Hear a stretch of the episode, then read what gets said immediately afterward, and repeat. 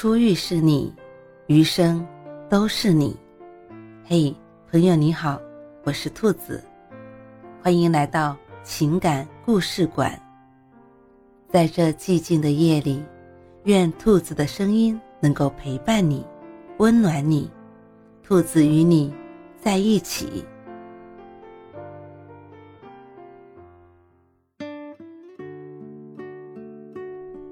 藏在纸盒里的戒指。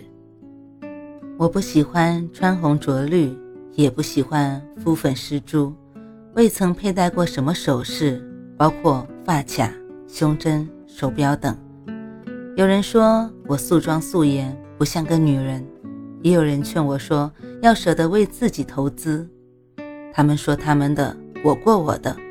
一个人的本性是不会轻易被别人改变的。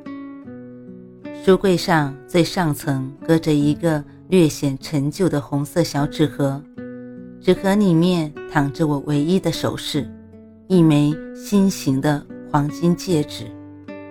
这是十五年前丈夫送我的结婚礼物，价格好像是六百块左右。婚礼结束之后，这枚戒指就很少离开他的藏身之处。有一次。淘气的女儿把它拿出来当做芭比娃娃的头饰，结果给弄丢了。当时我紧张与沮丧的心情可想而知。所幸最终在楼道里把它找到了。失而复得的东西总会让人倍加爱惜。我将它洗干净、擦好、包好、装妥，放在了书柜上层。结婚十周年纪念日那天，丈夫执意要给我买一枚铂金戒指，理由是人家的女人都有。我拒绝了他的好意，告诉他，我不羡慕别人拥有贵重物品，我需要的是一份内心的安宁和富足。当一家人高高兴兴地围坐一桌，热热闹闹地吃着红红绿绿的饭菜时，就不会去向往别人的幸福了。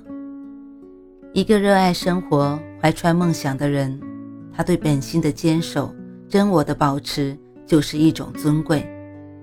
我是从母亲身上懂得这个道理的。即使砸锅卖铁，也要供你上学。这是曾经母亲的声音，她时时警醒着我，不能在饱食暖衣、安居乐业的生活中迷失了前进的方向。而今。我也常常用“读书是最美的装扮，丰盈的心灵是最能让一个人灼灼生辉的首饰”等话语来教导女儿。一枚戒指不会左右我对人生的看法。我并非不喜欢戒指，而是看重它被人赋予的与爱情忠贞相关的内涵。谁不渴望永恒的爱情？谁不期待美满的婚姻？谁又不向往幸福的生活呢？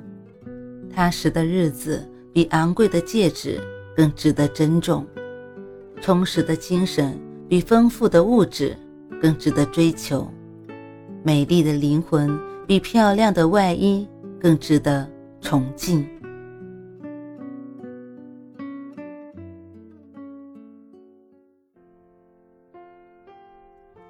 晚安，正在。听故事的你，如果你还是睡不着，可以来直播间和兔子聊聊天，也许兔子能哄你入眠呢。